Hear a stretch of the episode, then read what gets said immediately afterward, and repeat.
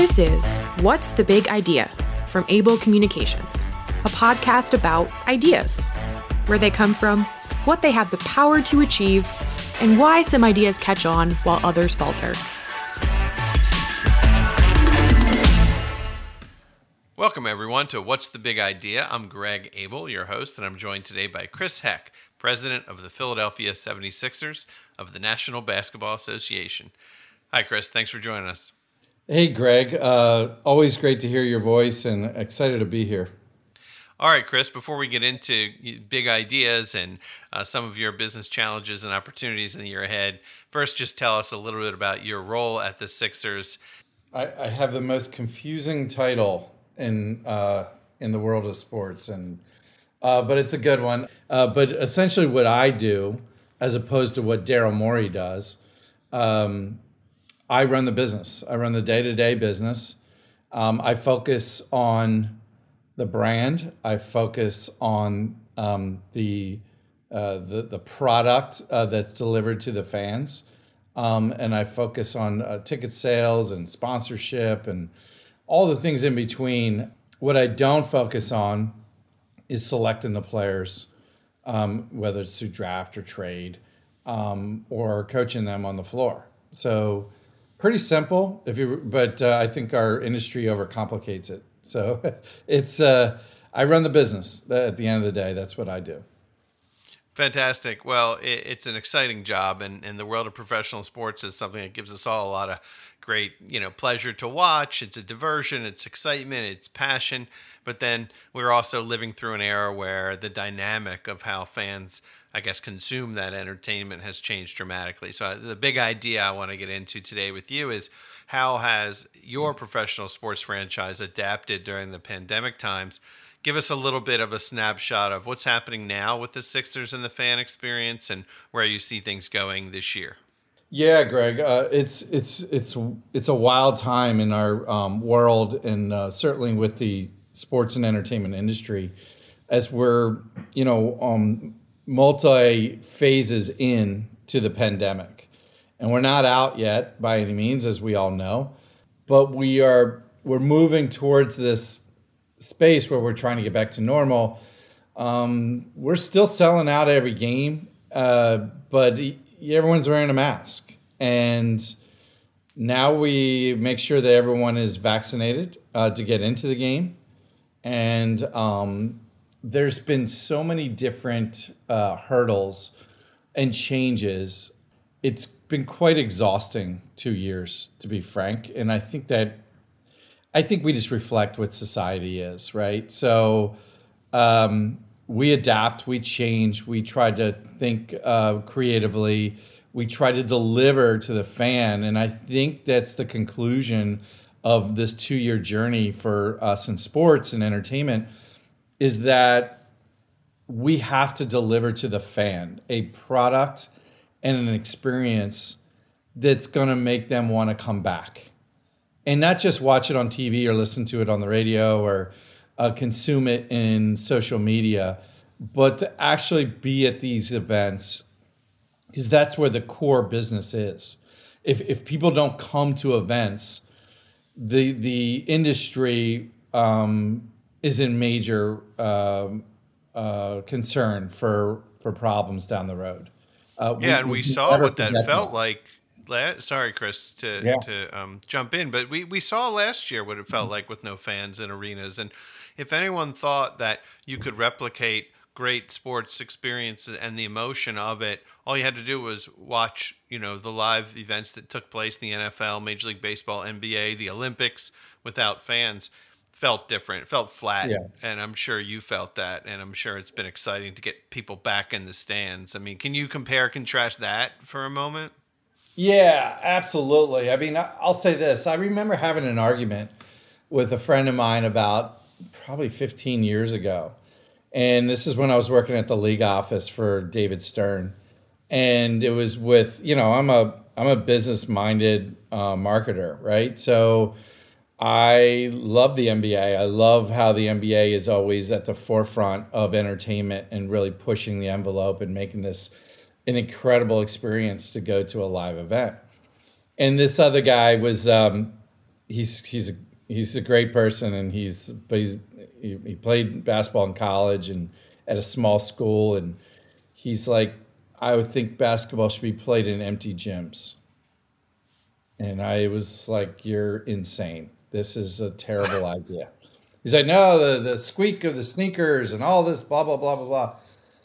And I'm like, Yeah, that's awesome if you want to see, you know, your 12 year old uh, play at the uh, at the the YMCA, but um, and there's a place for that. But when you're paying money and you want to be entertained and you're having a night out, like come on, you want to be around people. You want to be around energy and excitement and noise and um, you know, there's a time and place for everything. In the NBA, uh, we have a such a dynamic product um, on the court and to be able to double down and have the music and the noise and the fans and the cheering and the promotions and the mascots like it's really i believe in my heart of hearts it's worth the price of admission. So and, how and do it you also uh, it leads the whole li- it leads the product right? Right. You can't take away that piece and then expect to have the same emotional connection even if you go to one or two games a year I think people draw on those experiences in terms of what fuels their passion for their favorite team. If you if all you ever do is watch on TV or listen to the radio, it's just an obviously different fan experience. But I want to speak more broadly mm-hmm. in the kind of the business context uh, with you today about this need for anyone who runs any business where yeah. it is dependent on human beings walking through the door. What changes are you perceiving, and, and what are the Sixers doing to get people excited about going out, leaving their house, leaving their 70 inch flat screen TV, uh, stereo sound. The kitchen's right there, the bathroom's right there. You want them to get in the car, drive, park, pay. you know, that's yeah. not easy. So, so how are yeah, you addressing listen, that? Uh, the one thing that I've I have experienced doing is trying to deliver a a incredible show and and experience while losing. Like right. I was part of the most epic uh, teardown and rebuild in Major League Sports. So you before know, you go deeper, Chris, let's remind our listeners that yeah. the Sixers went through something that people call the process in a previous right. GM. Uh, and maybe you can describe what happened yeah, for people who listen, aren't as close I, to the team. It, I've been here. This is my ninth season. My first four years, um, or um, to really three years, uh, we were the worst team in sports in the world, record wise. right. And I say that with a smile because we had a bigger plan. And the plan was to rebuild through the draft and and acquire different picks and and and, and find some diamonds in the rough, which we did. And we created something, a movement, so to speak, um, not only in Philly, but we there was the start of making a um, a historically local brand global. And I'm really proud of even the times where we had, when I started and we had um, 3,000 season ticket members, as opposed to now where we have sold out for five straight years and we have um, the highest attendance in the league um, and the most season tickets members in the league at over 14,300 where we capped it off. So well, congratulations you know, it, on that growth and success. What were some of the? I, obviously, the team yeah. had to improve, but talk about your ability to bring in fans even when there was losing, and, and how you built that up. Yeah, listen, I, I think that's uh, the the players were always hustling. They were diving for balls. They were putting their heart and soul out there. Um, our coach was uh, was was trying to win every game, and he did everything possible that he could and it was great effort, and it, that that resonated with uh, with the fans of Philadelphia. Um, but additionally, you know what we did is we had an incredible show. You came in and you saw smiling faces. You saw people engaging. You saw uh, everything we could control. We tried to do better. We tried to give a customer experience um, like the best in the world, whether it was Ritz Carlton or Virgin Airway um, airlines. Um, so you know, we really wanted to deliver what the human touch was, but uh, the game entertainment w- became exceptional, and it became something that was so fun. and um, so exciting to be a part of. Um, and we tried everything. And um, the the one other thing, Greg, that we did, which I've seen some baseball teams do um, recently. I don't know how well, but they they've started letting people in uh, inside the ropes, so to speak. You know, you bring them down on the court after the game. You bring them down on the court to see pregame shoot around. Um, I remember as a kid growing up and always wanting to go to a baseball game so early I could see batting practice. Right. And, and, and that was a cool thing. But like, can you imagine actually seeing batting practice but standing next to the cage? Right. That's the kind of stuff cool. we were doing. Right. Because you have Yeah. that opportunity. Yeah. Exactly. That's really and, we- cool. And we talked to our players, and you know, we had like guys like Robert Covington, um, who is really a, a, a bona fide, uh, legit starter in the NBA um, now, and he was a guy that didn't get drafted, and he was just so gracious and, and happy to be in the NBA, and he would give out his shoes to kids after every game and he did it on his own and then it would be like TJ McConnell you know he was mistaken for being a fan at games. That's a true Right. story. And but he would take pictures with everybody and always have time for everyone. Like it mattered. It really mattered and it and it made our movement um authentic. And that was also So- the something that was really important. So that was the years leading into this uh, shift from being a losing franchise to then Yeah. drafting some top players like Joel Embiid, who now is like, you know, first team NBA type of a player. And the Sixers are starting to win again. Uh, you know, going back six, seven years, you've been a winning team for the last, I guess, probably six seasons or so.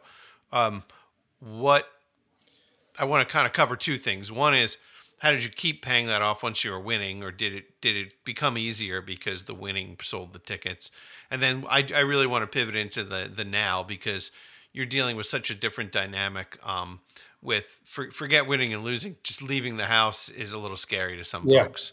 So I want to talk about that. So maybe Yeah, first, listen, I, I I think you know the evolution was that we would we started packing the house, and then you can do you don't you're not able to do as much, but what lifts it up is the winning of the games and the excitement that's already been um, you know um, really solidified uh, that uh, over the years prior to to getting to that point.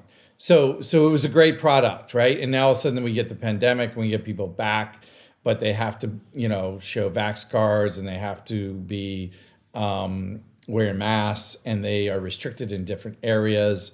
And there's you know different food uh, restrictions and packaging. Um, it's a massive, massive change. Um, so what are we doing? We're actually we're tapping into what we did before, and we're like, let's start giving people things that we went away from. Let's have them meet with uh, a coach, uh, uh, you know, twenty people a game before every every tip off. We actually get one of the coaches to come out and talk to them. Let's have a. We found a space in the arena where we could actually create an entertainment kind of like um, hospi- a hospitality zone for season ticket members. We even uh, thought of, and what we're working on now, because we just launched this uh, literally two days ago, was well, if you're a season ticket member, what what gives you something that is um, um, a priority, so to speak? You know, think about airlines. I was laughing. I was on a plane recently, and I think I was in zone four but uh, 90% of the people were in zone four. I don't even know what the point of it was after a while, right? So, what we decided was season ticket members, let's come up with a lounge for them yeah. and give them free sodas and Everybody snacks. likes to be treated like a VIP. Exactly. so you're getting free soda and snacks. Yeah. Like, because Yeah, why else like, am I you know, they- motivated to be a member? they're they're our priority now. They're our base. If we don't have our fans in there at this large number, everything else falters, right? So mm-hmm. sponsorship numbers go down. We have when you watch it on TV and you know that there's 20,000 people at the game, at a Sixers game, it's more compelling to watch. It, it the energy that it brings also is real. So Yeah. like these are all real factors. You'll hear the announcers comment on it too. Because if you you are just watching from home, you'll be like, and they're going crazy, and you hear it in the you know ambient noise and everything else, and and that's really cool. And I think so. It sounds like the Sixers obviously have taken safety protocol seriously. You're masking, you're checking vax cards. Yeah. What do you think it's been like for the fan? I'm sure you do this, but you've put yourself in the shoes yeah. of the fan coming to a Sixers game. How has that changed? What's it feel like for them this year? And and what are you doing to make sure they're they're excited to keep coming back? Yeah, I, I think it's really good, and and you know, but um, it can always be better. The masks are tough. I mean, they're really hard to get to to manage. I think our society is a you know m- much more um, uh, used to it, uh, but it doesn't make it great, right? So the mask yeah. is a tricky one that we're going to have to keep uh, figuring out on okay, well, well, if we have to wear masks, then we gotta we gotta double down on something else. And um, I think access, uh, and that's tough with like player access and things like that because all the safety protocols and and, and things of that nature. But I, what I like to think is that you can find um, items and merchandise and special benefits that a regular person wouldn't get that a season ticket member can get. Yeah. I want to feel like I'm in an exclusive club if I'm a season ticket member. Got it. And I think that that could extend to businesses of all types, right? Because if you want people to engage with your brand, whether that's a store, even online, and and spend their money and kind of step up a level, yeah. right? A season ticket holder is a step up. If you're going to buy, right. make that financial commitment, make that time commitment, I want to feel special. Um, and so, what business guidance would you share with people who might run a store, who might run a retail operation, who might run something where you just need people to show up sometimes, even if it's B2B and you want yeah. people to come into your office to do a strategy and planning session? It sounds like one of your driving you know lights is make them feel special is that accurate yeah i think that one you need to have the human touch. Um, you need to actually talk to people or even more importantly listen. And um, that that's that's like the first stage. I think that what our our society is really um, facing right now is the lack of people out there that are working. It's and it's hard like you know when you have less people working in restaurants or less people working in um, in any kind of um, hospitality industry, uh, retail, what have you. It's extremely frustrating. And it's a shame because those people that are working are, you know, probably working double. And, um, you know, we've had our own um, uh, problems and, and uh, concerns with, with getting the, the people back to work. And, and that's, um, I think that that's where we have to address first and foremost. Bring bring the humans back. Chris, uh, it, it's I know your job to kind of make sure the Sixers are operating as a successful business, as the other side of the house takes care of the product that hits the floor every night. Where do you see the sports industry going uh, post pandemic? Let's look out five years. Let's say you know that the threat of uh, you know COVID is minimized, that maybe it becomes endemic and not as scary. Hopefully, we get there as soon as we possibly can, or it goes mm-hmm. away. But what lasting changes do you think are going to happen in the sports world because of what we've all been through the last couple of years? It's a great question. Um, you know, it's just been so much turmoil and change from the bubbles to lot to to nothing to shutting down games, postponing games to partial arenas to full arenas and cardboard cutouts and all the other nonsense. Like it's been really really rough. Um, I think I think our industry is going to need to reinvent themselves. And I what I mean by that is if you think about Greg, you're old enough. You you you've been around. Like you you were you were around when the Orioles were in Memorial Stadium, and then they go into Camden Yards. I just saw a um, uh, something on Twitter about Camden Yards turning 30, and I really felt old. And yep, um, me too. and I'm like, this is like arguably the the one of the greatest places to uh, to experience an event, uh, a baseball game. It's just a, a, beautiful, iconic, and smart building. Thirty years later, right? Well, what's that experience going to look like? And and are we? Uh, do people want it to be the same, or do they want it to be reinvented? And are there too many seats in there because now all of a sudden it's people don't want to go to as many games and events as they did in the past. Like we have to we have to consider all these and uh, the one thing that we did at the 76ers when we had very few fans was you know the average nba team had about uh, 12 sales reps to selling ticket season ticket plans and um, you know what we decided to do was let's get analytics in this and if we doubled the amount could what would the ROI be on this, right? And all of a sudden we doubled it, and we're like, wow, this is a piece of cake. Let's double it again. And before you knew it, a year later, we had over hundred sales reps. Oh wow!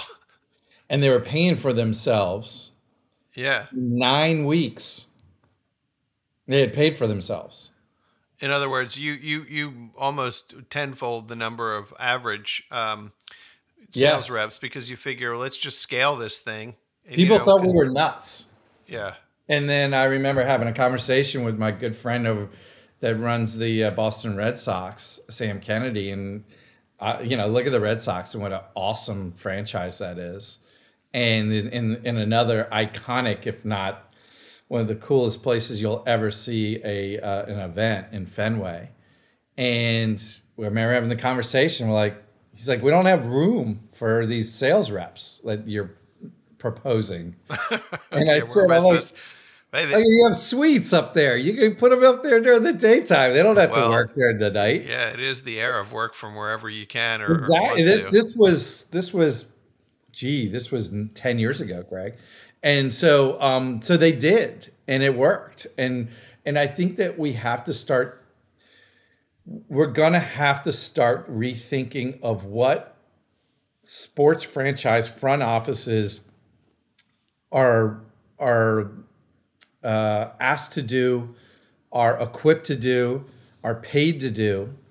All of those things they have to be reinvented.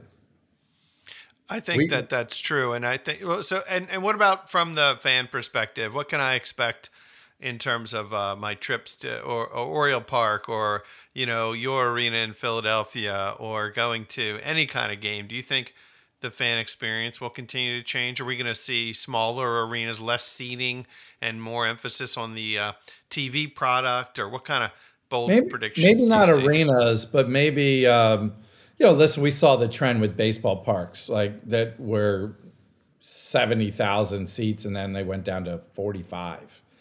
Um, you know, so I think that that is uh, th- there's some element of that for sure, but I think probably more importantly, it's going to be um, what kind of service are we able to give, and what kind of experience are we going to be able to give. So, um, you know, I, I I use you know football is uh, has tailgating. You know, that's kind of been their experience.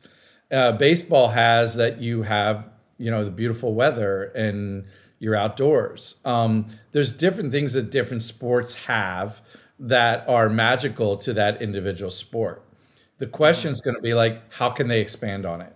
How can they grow, make that even more special than it was pre-pandemic?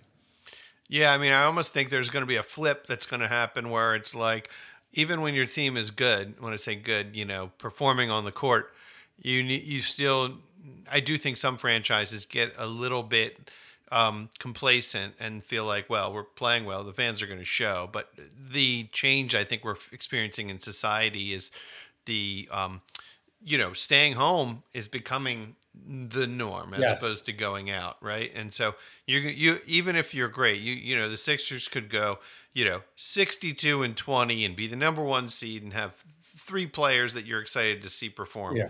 And I know how exciting that is.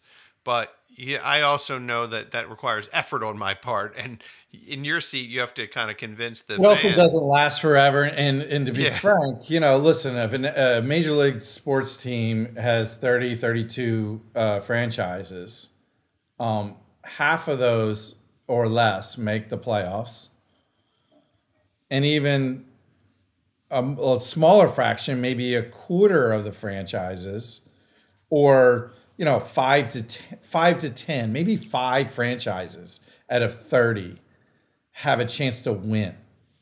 right. Their fans think we could. We, it could be our year. Like it's yeah. The, the I, I say it every year with the Orioles. I say I, I, I buy the league pass after the first because they always seem to go three and zero against like you know the Red Sox or the oh Yankees. yeah, and then you're maybe like, not the maybe they're good. Sure. Yeah, and I'm like, and I buy every time. I'm buying. I buy in, and I'm like, I got to see them every. So now all of a sudden it's August, and I'm watching them, and and it's like I'm just waiting for the relievers to come in, and then this thing to go south. But like, I I'm just a sucker because, but I love it. This is what I want to do with my free time, right? Yeah. So I mean, now me can, too. can the team and- deliver more and still make me happy about watching that product well into the season when you're out of it.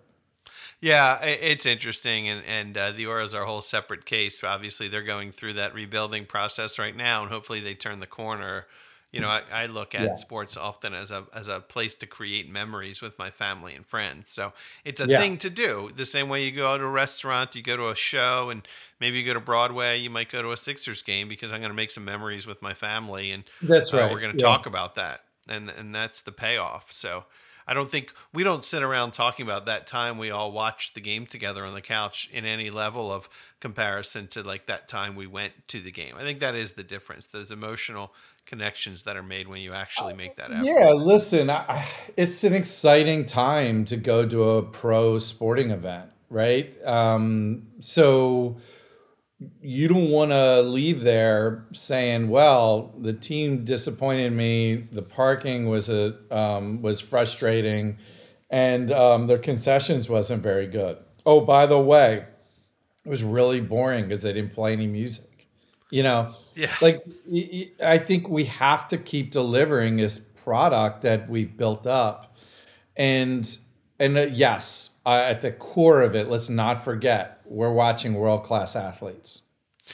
All right, Chris. Well, I really appreciate your insights on this. It's a fascinating time for people in any business, but the live entertainment business, I know you have your work cut out, but I also know that you do a great job, and I want to thank you for your time. Now, before we let you go, I want to do something we call rapid fire, which I'm just going to hit you with a question. I just want you to answer off the top of your head, and you can give me a little bit of color on it if you want. We'll circle back for that, but initially, just just tell me what you think of first.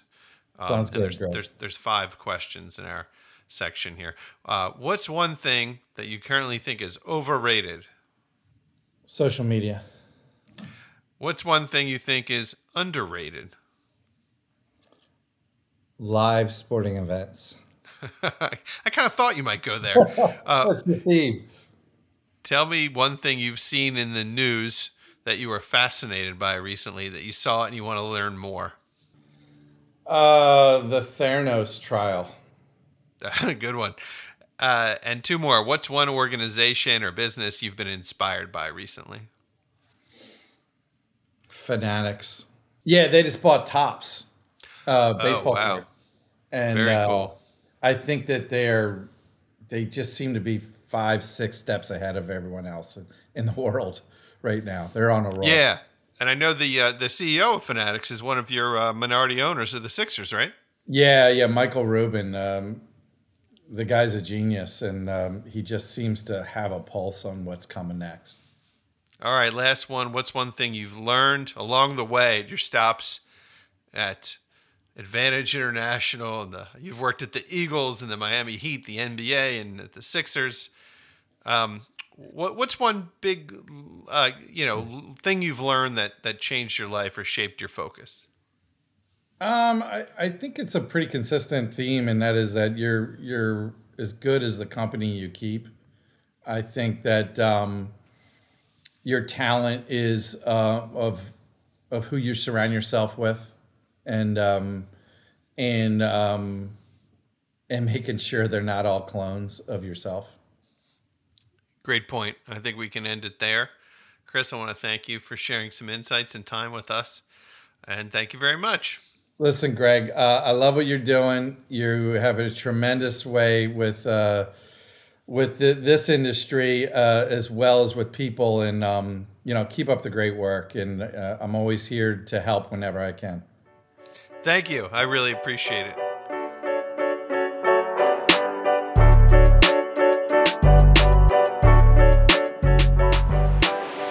What's the Big Idea is a production of Abel Communications, an award winning PR firm based in Baltimore, Maryland. Our host is Greg Abel, founder and CEO. The show was produced by Martin Thompson and Katie Beecher.